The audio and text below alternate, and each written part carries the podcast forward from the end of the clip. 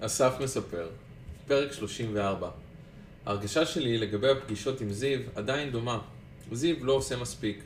הוא בסדר, אבל כדי להצליח במוזיקה, או בכלל בכל עסק עצמאי שרוצים להצליח בו, שרוצים להגיע לצמרת, צריך להשקיע יותר מבסדר, אלא המון, ולהיות יצירתי ועקבי.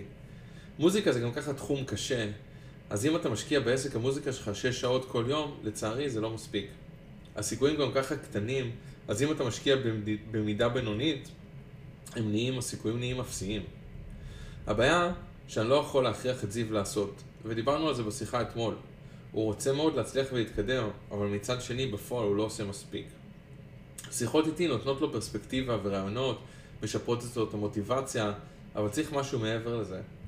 אני עדיין מנסה לברר, להבין עם עצמי וגם ביחד איתו, איך אפשר להתקדם הלאה מבחינת לעשות דברים בדרך אחרת, או למצוא משהו יצירתי כדי שיקדם אותו, או לשנות מטרות למטרות שמתאימות לו יותר.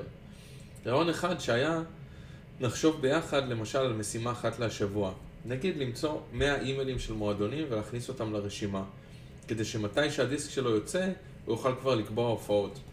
אבל זה מרגיש שהמשימות לא קורות, אז מה הטעם לתת עוד משימה? בגדול, רוב מה שהוא עושה זה מתאמן כמה שעות בקלרינט, ואז עובד באחד הבתי ספר, מלמד שם עברית, ואלו שני הדברים העיקריים. מדי פעם הוא תולה קצת מודעות, או מפרסם משהו בפייסבוק, או יושב קצת במחשב כדי לקדם את ההרכב.